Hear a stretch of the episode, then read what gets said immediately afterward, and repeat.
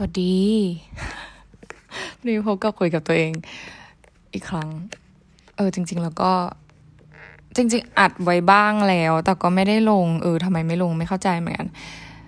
วันนี้เป็นอีกหนึ่งวันที่ฉันเพิ่งไปกินหมูเกาหลีแซมาเอลอีกตังนะรีวิวสำหรับที่ทุกคนสำหรับใครที่อยากจะทานคิวจองยากมากในออนไลน์นะแต่เราอะได้แกคือแบบเที่ยงคืนของวันที่1ก็คือนั่งกดวิธีกดก็คือฉันนำวิธีกดแบบบัตรคอนวิธีกดวัคซีนมาใช้นะกดรัวๆแล้วก็ได้มา1คิววันนี้นะก็ไปกินกับแม่2คนได้ก็คือสิ่งที่ฉันชอบก็คือหมูคือเคยไปกินที่ฮงแดมาแล้ววันนั้นนะก็คือคิดว่าคาดว่าน่าจะหิวมากๆอะนะก็เลยแบบกินทุกอย่างแบบหน้ามืดตามัวมากบวกกับมีแกล้มโซจูแล้วแบบเฮ้ยอร่อยแรงก็คือวันนั้นก็รู้สึกว่าทุกอย่างมันอร่อยแต่ข้อเปรียบเทียบเรามาเปรียบเทียบของเกาหลีและของไทยนะของเกาหลีก็คือหมูดีอันนั้นคือแน่นอนหมูย่างเครื่องเคียงแน่นจริงเติมไม่อั้นไม่ได้มาแบบเป็นกระจุ่มคือที่ไทยมันอาจจะแบบมันมากระจุ่มจริงๆอะแกซึ่งฉันก็ต้องขอบ่อยซึ่งเราเข้าใจเมคพอยว่าแบบบางทีคนไทยมันไม่ชินกับการกินเครื่องเคียงแต่คนเกาหลีคือเขากินใช่ปะแล้วคือฉันกับแม่ก็คือกินแต่ไม่ได้กินทุกอย่างอะไรเงี้ยเขาคงไม่อยากเสียดายตักมาเยอะๆอะไรโอเคแต่ว่ามันขอเพิ่มได้นะก็ไม่มีปัญหาเรื่องนี้หมูเหมือนกันรสชาติคือดีมากหมูสองอย่างที่เรากินเพราะไปกันสองคนลองไม่ไหวก็คือหมูที่เป็นหมูเผ็ดๆนะที่ทุกคนเห็นเป็นซิกเนเจอร์นะเป็นหมูบางๆที่ม้วนๆแล้วก็ราดซอสอันนั้นคือแบบต้องกินเพราะว่าดีมากอีกอันนึงที่เราชอบกินก็คือซัมกยอบซัลก็คือหมูสามชั้นเกศสำเนียงบ้าเนื้อเซโยเตยนิตาฮันกุกซาดามิเยล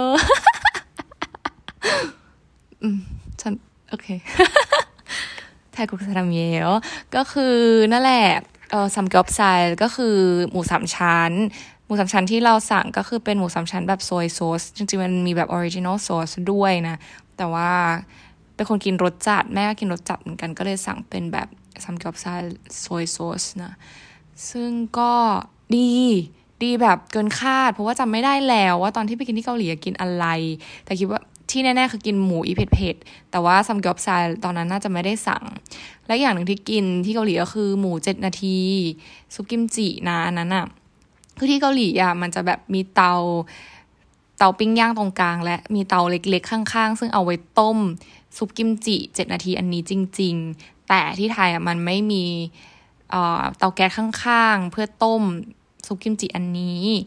ดังนั้นเนี่ยสิ่งที่เกิดขึ้นก็คือข้าวมันไม่แห้ง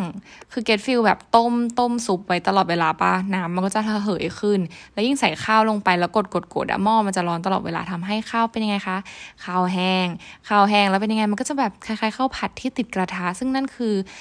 ความอร่อยของมันซึ่งฉันชอบอะไรแบบนั้นมาก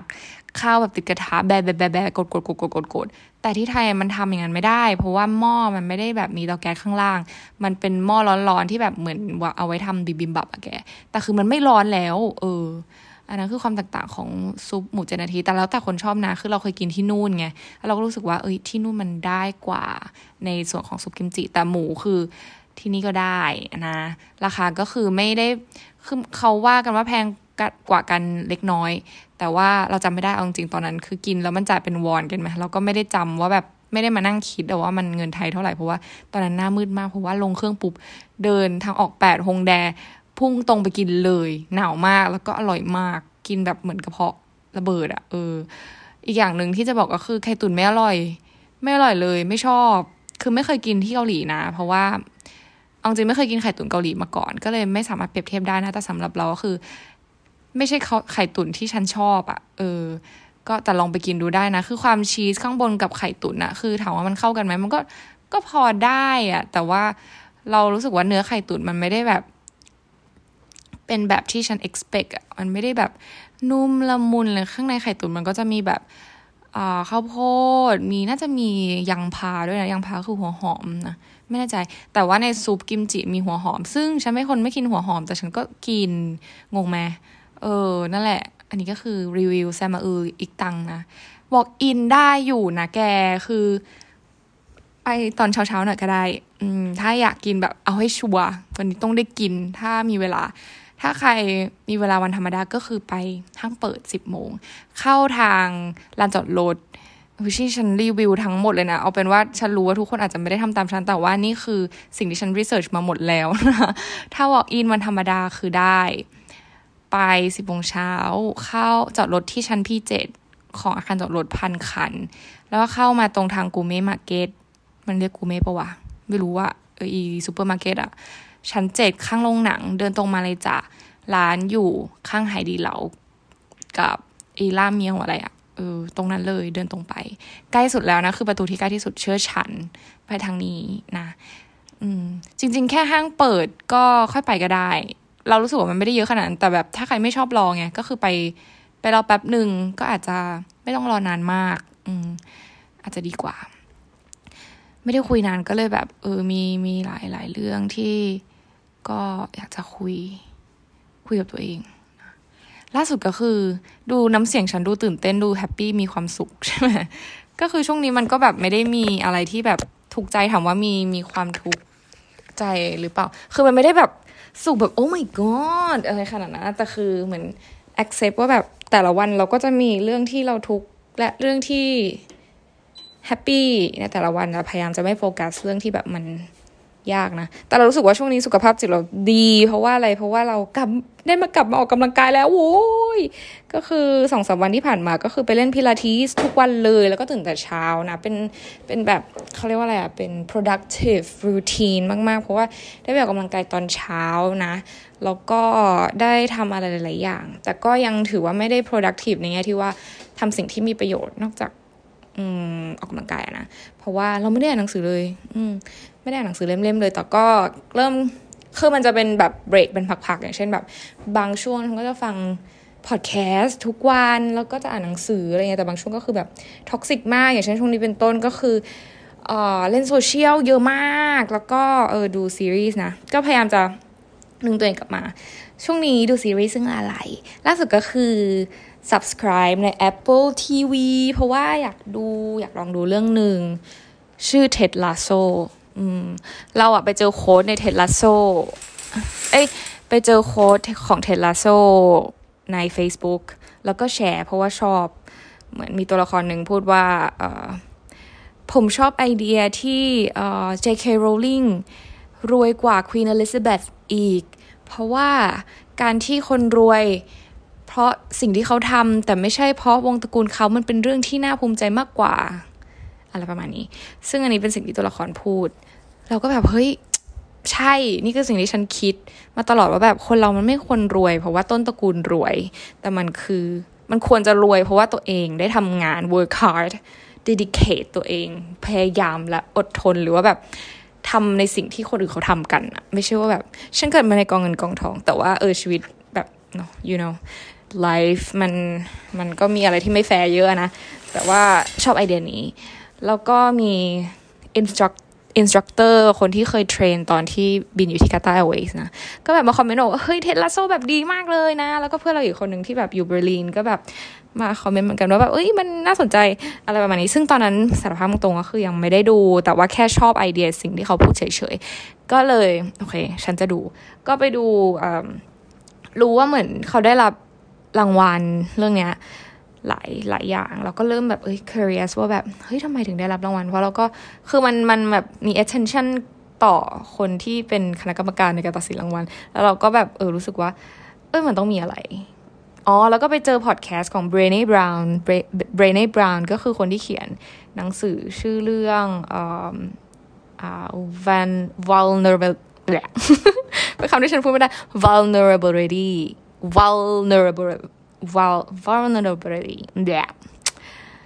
็นภาษาอังกฤษที่พูดไม่ได้อะ vulnerable อย่า vulnerable ลองไป search กันนั่นแหละก็คือเขาแบบ came up with this vulnerable ให้เราแบบได้รู้สึกคือเราดูspeaking ของเขาใน Netflix แล้วเราก็เฮ้ย Brené Brown อะไรเงี้ยแล้วเขาทำ podcast ทีนี้เขาก็ไป random เจอเนี่ย พอดแคสต์อันนึงของเบรเน่บราวน์ที่เขาสัมภาษณ์ตัวละครคนหนึ่งในเรื่อง Ted Lasso แล้วก็แบบเฮ้ยมันมีการแบบเข้าพอดแคสต์ว่าแบบพูดถึงเกี่ยวกับ Ted Lasso เพิ่มขึ้นแล้วก็คนที่มาสัมภาษณ์โดย Brené Brown นะคนที่ Brené Brown เชิญมาสัมภาษณ์ก็คือรับบทเป็นนักจิตวิทยาในซีซั่น2ของ Ted Lasso แล้วว่าเฮ้ยมันเกี่ยวกับจิตวิทยาก็เลยเข้าไปดูอีกนิดนึงก็แบบอ๋อมันเกี่ยวกับแบบสโมสรฟุตบอลอันนึงอะไรเงี้ยแล้วเราก็รู้สึกว่าเฮ้ยเกี่ยวกับเรื่องกีฬาอะไรเงี้ยคืออย่างที่ทุกคนรู้กันดีว่าแบบนักกีฬาก็คือจะนอกจากร่างกายที่มันต้องกำยำล้ำเลิศกล้ามเนื้อก็เกิดทุกแห่งหนแล้วมันก็จะต้องมีความมีจิตใจที่แบบคือเราเชื่อนะว่าแบบร่างกายเป็นหนึ่งส่วนแต่อีกส่วนหนึ่งที่แบบสำคัญมากๆไม่แพ้ร่างกายก็คือจิตใจซึ่งบางคนอ่ะมีเคยอ่านหนังสือเจอจำไม่ได้แล้วว่าเรื่องอะไรอ่ะเขาบอกว่าจริงๆแล้วแบบถ้าจิตใจเราแข็งแกร่งอ่ะจริงแม้ร่างกายเราไม่ strong enough อ่ะก็สามารถ beat ก็สามารถเอาชนะบางสิ่งบางอย่างได้เว้ยแบบเคยมีตัวอย่างคนหนึ่งที่เป็นเราไม่แน่ใจว่าเขาเล่นกีฬาอะไรนะเป็นนักวิ่งหรืออะไรสักอย่างที่ใช้ขาแล้วมีอยู่ช่วงหนึ่งที่เขาอ่ะต้องเข้ารับการผ่าตัดเว้ยแล้วเขาก็ไม่ได้ฝึกอ่ะก่อนแข่งเลยแต่เขาอ่ะฝึกในหัวอันนี้ต้องเคลมก่อนว่าเราไอ้นี่ไม่แน่น information ไม่แน่นเพราะว่าอ่านนานมากเราเจอแล้วก็จำได้ว่าแบบมันมีการฝึกชนิดที่ว่าแบบเหมือนฝึก memory ฝึกว่าเหมือนฉันวิ่งตลอดเวลาแล้วแบบพอไปถึงวันแข่งจริงๆมันคือมันไม่ได้โอเคกล้ามเนื้อมันอาจจะไม่คุ้นเคยก็คือส่วนหนึ่งแต่ใดๆก็คือถ้าในหัวเรามันแบบเหมือนฝึกสิ่งนี้ตลอดเวลามันก็เขาเรียกว่าอะไรมันก็สามารถส่งเราให้ไปให้ดีกว่าที่เราไม่ได้ฝึกอะไรในหัวเลยได้คือจิตใจสำคัญซึ่งเรารู้สึกว่ามันสำคัญกว่าพละกำลังด้วยซ้ำบางคนแบบมีพละกำลังที่เยอะมากๆแต่ว่าเขาไม่รู้วิธีที่จะนำศักยภาพของเขาทั้งหมดออกมามันก็สูญเปล่าสิ่งที่เขามีเทรนร่างกายแค่ไหนถ้าจิตใจคุณมันแบบไม่รู้สึกว่าคุณมีความสามารถไม่มีความเชื่อมั่นในตัวเองอ่ะคุณก็จะไม่มีทางที่จะแบบเป็น the best version of yourself แบบโชว์ในสิ่งที่คุณมีให้ทุกคนอื่นได้เห็นได้เพราะคุณยังไม่เชื่อในตัวเองอะไรประมาณนี้ซึ่ง Ted Lasso อ่ะนะเป็น manager ทีมฟุตบอลนั้นซึ่งเป็นคนที่แบบมีทัศนคติที่ดีมากๆเขา love coaching เขา love ที่จะแบบโค้ชคนอะไรเงี้ยแล้วสิ่งที่เขาสอนสิ่งที่เขาทำในการ drive ในการขับเคลื่อนสโมสรฟุตบอลเนี่ยไปข้างหน้าคือมันคือเรื่องทัศนคติแล้วก็การเอาชนะตัวเองในแง่ทางด้านแบบจิตใจแล้วก็แบบ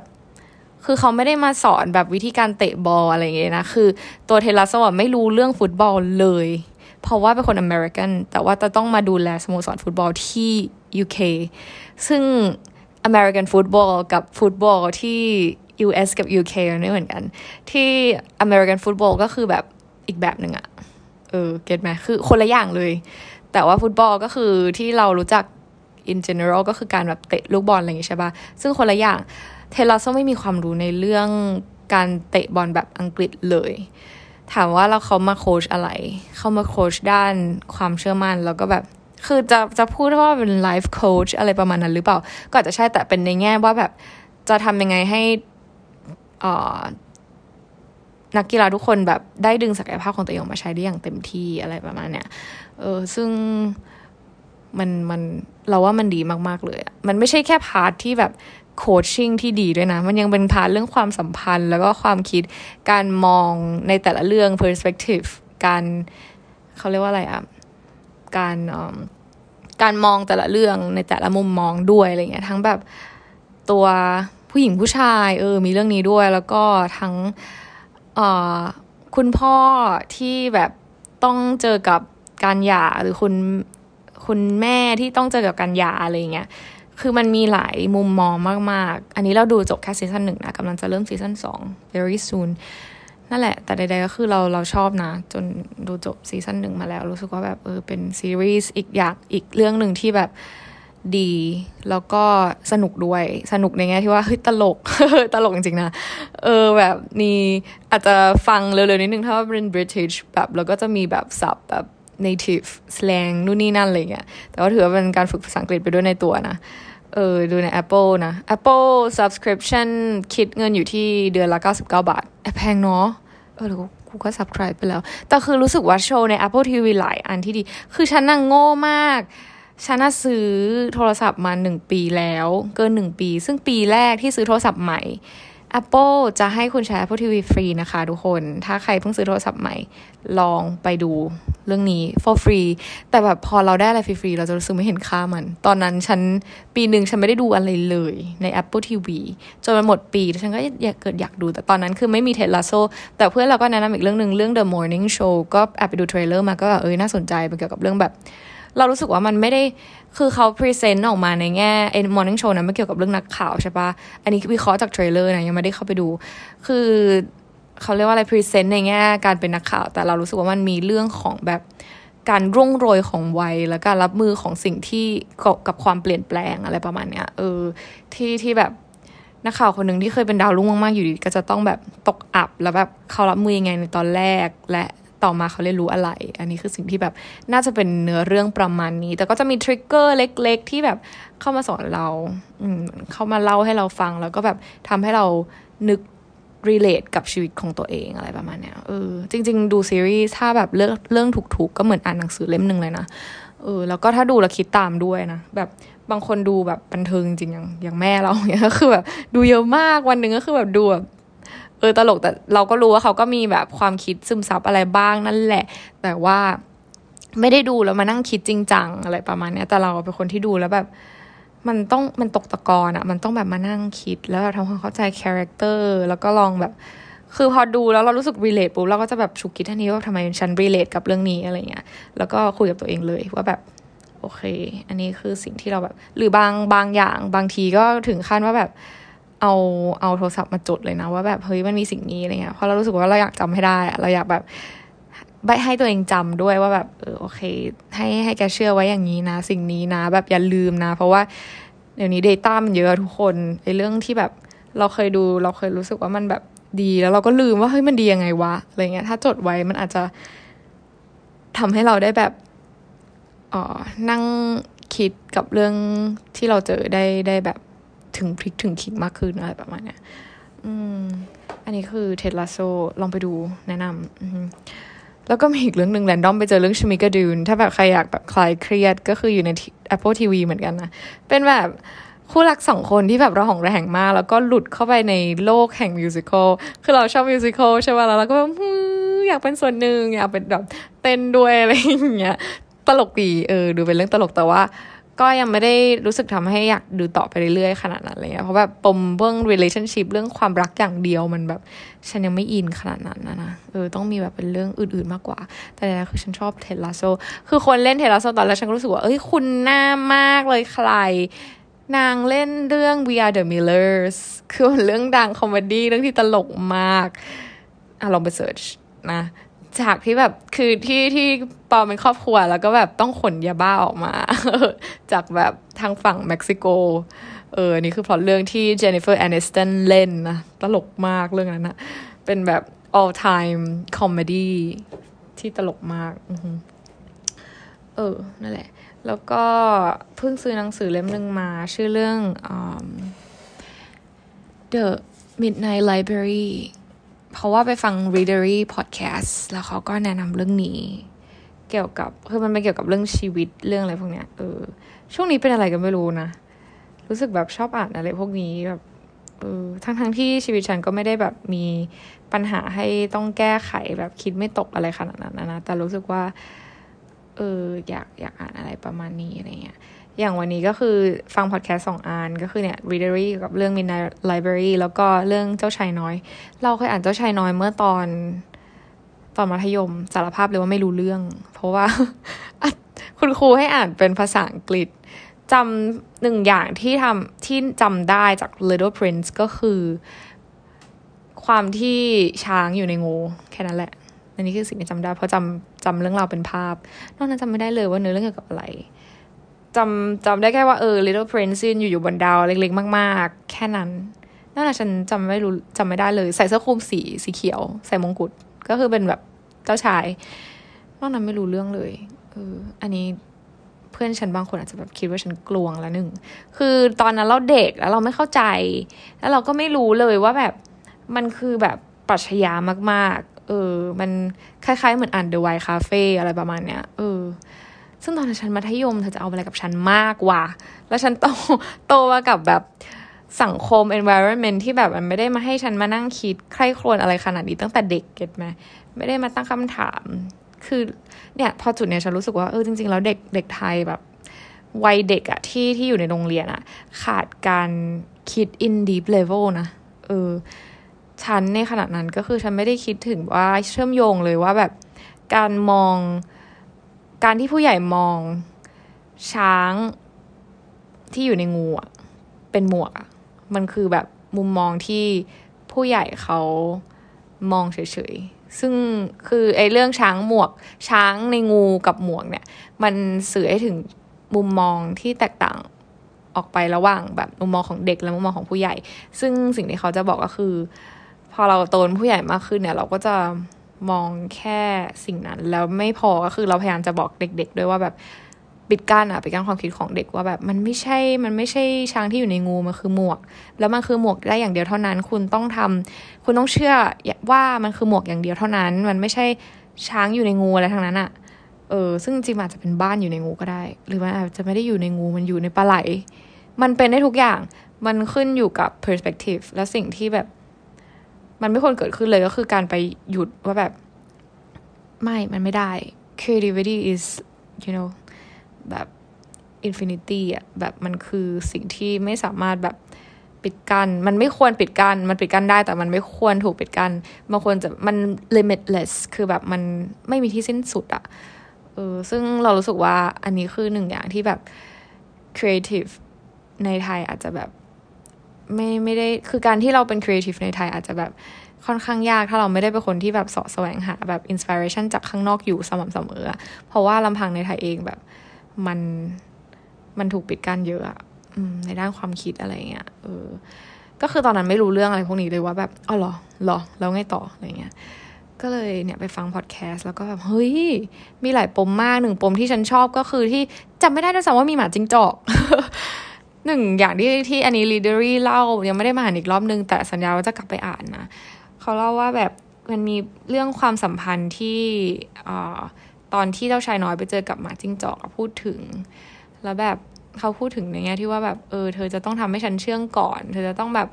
มาเจอฉันให้สม่ำเสมอเวลาเดิมอะไรประมาณเนี้ยแล้วก็ต้องเตรียมรับมือไว้ว่าถ้าเรามีความสัมพันธ์กันก็คือมันจะมีความเสียใจอะไรประมาณเนี้ยซึ่งแบบจริงๆเพราะว่าแบบเราก็เพิ่งผ่านเทอร์มาที่ว่าแบบ overcome ความเศร้าของตัวเองในเรื่องการ outgrow แบบการเจริญเติบโตออกจากบางสิ่งที่เคยอยู่ในชีวิตอะไรประมาณเนี้ยแล้วมันซึ่งเรื่องมันคือแบบ relationship หนึ่งที่เราแบบรู้สึกว่าเราบางทีมันอาจจะถึงเวลาที่เราต้อง outgrow แล้วก็ move on จริงๆสักทีอะไรเงี้ยซึ่งเราก็ค่อนข้าง suffer แล้วก็เสียใจว่าแบบเราไม่อยาก outgrow เลยอะไรประมาณเนี้ยเราอยากให้เป็นเหมือนเดิมจังเลยอะไรเงี้ยแต่คือมันพังอ่ะมันพังแล้วมันแบบยากที่จะกลับไปเป็นเหมือนเดิมแล้วนั่นคือสิ่งที่แบบเราต้องยอมรับแล้วก็เข้าใจว่าโอเคเรา outgrow ออกจากกันจริงๆอะไรประมาณเนี้ยซึ่งนั่นก็คือเป็นความสัมพันธ์ที่ใช่แบบสุดท้ายแล้วถ้าเมื่อไหร่ที่เรามีความสัมพันธ์กับคนนึงความเสียใจของการจากลาก็จะเกิดขึ้นเป็นแบบเรื่องจำเป็นเรื่องที่ต้องเกิดเลยอ่ะไม่ใช่แบบเราจะหลีกเลี่ยงมันได้ง่ายขนาดนั้นซึ่งเฮ้ยมันดีกว่าที่คิดแล้วก็เพิ่งรู้ว่า Little Prince แต่งมานานมากๆแล้วตั้งแต่แบบสมัยฉันยังไม่เกิด1944เด้อฉันเกิด1994ใช่ป่ะก็คือ50ปีก่อนฉันเกิดแล้วแบบเฮ้ยแล้วคนแต่งก็คือพีคมากตรงที่ว่าเขาเป็นนักบินก็คือเหมือนนักบินในตอนท้ายๆปาที่ Little Prince ไปเจออะไรประมาณเนี้ยแล้วก็เขาแต่ง Little Prince ออกมาได้ปีนึงแล้วเขาก็ตายซึ่งตอนนี้แบบมันเป็น all time must read ของแบบผู้ชอบอ่านหนังสือเลยจริงๆมีหลายเล่มมากๆนะที่จริงๆแล้วตอนแบบสมัยเรียนก็คือคุณครูบังคับให้อ่านแล้วก็สารภาพอีกเช่นคือว่าไม่รู้เรื่องก็คือ Catcher in the Rye เรื่องนี้ด้วยแล้วก็พอมหาลัยก็มีแบบอ่านโลกของโซฟีแล้วก็อะไรกว่ามีเรื่องอะไรอีกที่ฉันอ่านคือมีหลายเล่มอยู่เหมือนกันที่แบบเคยอ่านนะแต่ว่าสารภาพตรงๆว่า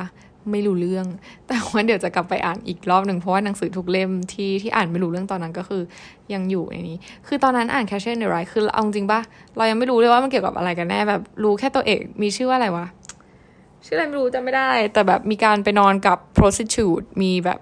มีเกี่ยวกับเรื่องโสเภณีอะไรสักอย่างอะแต่รู้สึกว่ามันเป็นหนังสือปรัชญาอีกหนึ่งเรื่องใช่ไหมทุกคนนั่นแหละ Catcher in the Rye นะมีแปลเป็นภาษาไทยด้วยแต่ว่าตอนนั้นต้องอ่านภาษาอังกฤษพออ่านภาษาอังกฤษเราก็เริ่มเครียดแล้วเพราะว่าอะไรอ่านไม่ออก ตอนนั้นฉันไม่ใช่คนเก่งภาษาอังกฤษทุกคนแบบศัพท์ตอนมันทำให้ฉันเห็นคุณค่าของคำศัพท์มากๆตอนมัธยมก็คืออยู่ภาษาอังกฤษกลุ่ม A ก็จริงแต่ว่าอ่านไม่ออกต้องนั่งเปิดศัพท์ทีละตัวแล้วพอเก็ทมั้ยการอ่านหนังสือมันไม่ใช่การนั่งเปิดศัพท์ทีละตัวแล้วเราจะแบบอ่านได้อ่ะมันต้องอ่านไปก่อนแล้วก็แบบลองเดาบริบทแล้วถ้าเราเฮ้ยบริบทนี้แม่งไม่ได้จริงต้องเข้าใจมันนิดนึงอะไรอย่างเงี้ยเราก็ค่อยเปิดศัพท์อ่านอันนั้นคือแบบเราอ่านผิดวิธีก็เลยไม่เข้าใจอะไรเลยจริงๆเดี๋ยวจะกลับไปอ่านแล้วเดี๋ยวจะมาเล่าให้ทุกคนฟังนะทั้ง Little Prince แล้วก็ Catcher in the Rye แต่ว่าช่วงนี้แบบรู้สึก slowly กับการอ่านหนังสือมาจะเดี๋ยวขออ่าน Atomic Habits ให้จบก่อนแล้วก็จะมาจริงๆแล้วมันมี 4 hours work week ด้วยแล้วก็มีหนังสือค้างตั้งเยอะมากแล้วก็จะไปอ่านเซเปียนด้วยฉันยังไม่ได้อ่านเซเปียนใช่จ้ะทุกคนอย่าเพิ่งจัดฉันก็คือฉันซื้อมานานมากแล้วแต่แบบยังรู้สึกยังไม่อยากอ่านอะงงปะไม่งงทุกคนเป็นฉันรู้ดองหนังสืออะแล้วก็เดี๋ยวจะมาอ่าน The Midnight Library แต่รู้สึกว่าอยากรัดคิวให้ Midnight Library แต่ก่อนใดๆก็คือฉันขอรัดคิวให้ Ted Lasso ซีซั่น2ก่อนนะคะ สำหรับคืนนี้คุยกันสบายๆไว้เจอกันบาย